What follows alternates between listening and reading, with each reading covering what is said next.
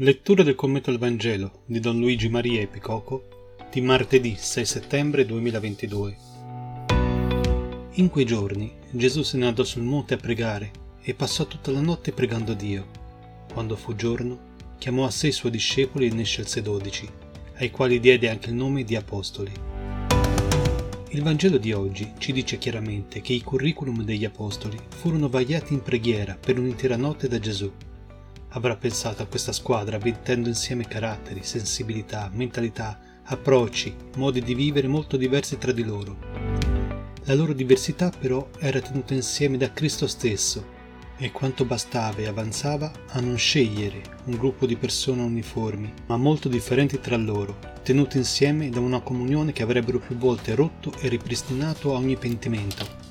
Unica clausola la libertà di ognuno, cioè seppur scelti, gli apostoli rimanevano liberi anche di fare il contrario, di pensare il contrario, di scegliere il contrario. La prova di questa libertà si chiama Giuda. Anche il suo curriculum fu vagliato in quella notte e Cristo non si è sbagliato nello sceglierlo. Ma seppur scelto, Giuda è rimasto infinitamente libero di mettersi fuori da questa compagnia. Il suo tradimento è la prova che Dio provoca ma non costringe mai nessuno, anche quando sarebbe giusto farlo perché non vuole degli automi, ma degli amici, non vuole dei servi, ma dei figli, non vuole sottomissione, ma amore, non vuole santini, ma santi, santi veri. E si può essere santi solo a patto di essere abbastanza liberi di scegliere, di amare e di non amare. È la faccenda della libertà la cosa più difficile da accettare.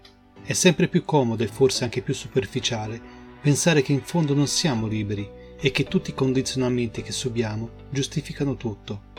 Ma essere condizionati non significa non essere liberi. Un marinaio non è meno libero quando ha il vento contrario.